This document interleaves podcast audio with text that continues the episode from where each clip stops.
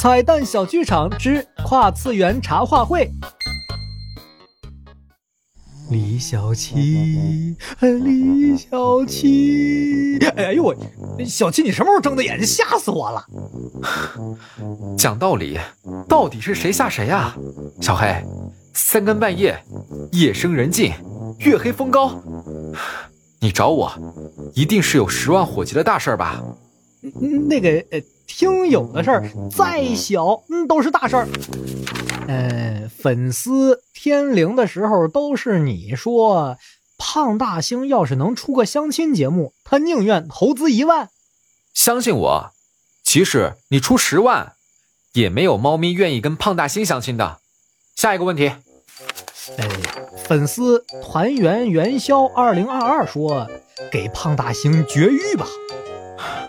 建议这两位粉丝先打一架，到底是让胖大星相亲，还是让他绝育？啊，问完了没有？我要睡觉了。别别别别，还没问完呢。哎，你坚持一下啊。呃呃，粉丝呃幺三五二七二六 Q H W U 问，李小七是什么时候开始做一家之主的？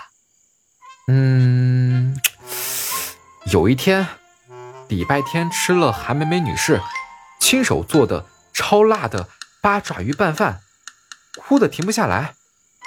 于是我穿着纸尿裤，踩着小板凳，用一碗朴实的酱油拌饭维护了家庭的和谐与稳定，从此奠定了一家之主坚不可摧的地位。真是了不起呀、啊！呃，粉丝三九四零九九七五八问，李小七不喜欢吃香菜吗？你还有不爱吃的东西吗？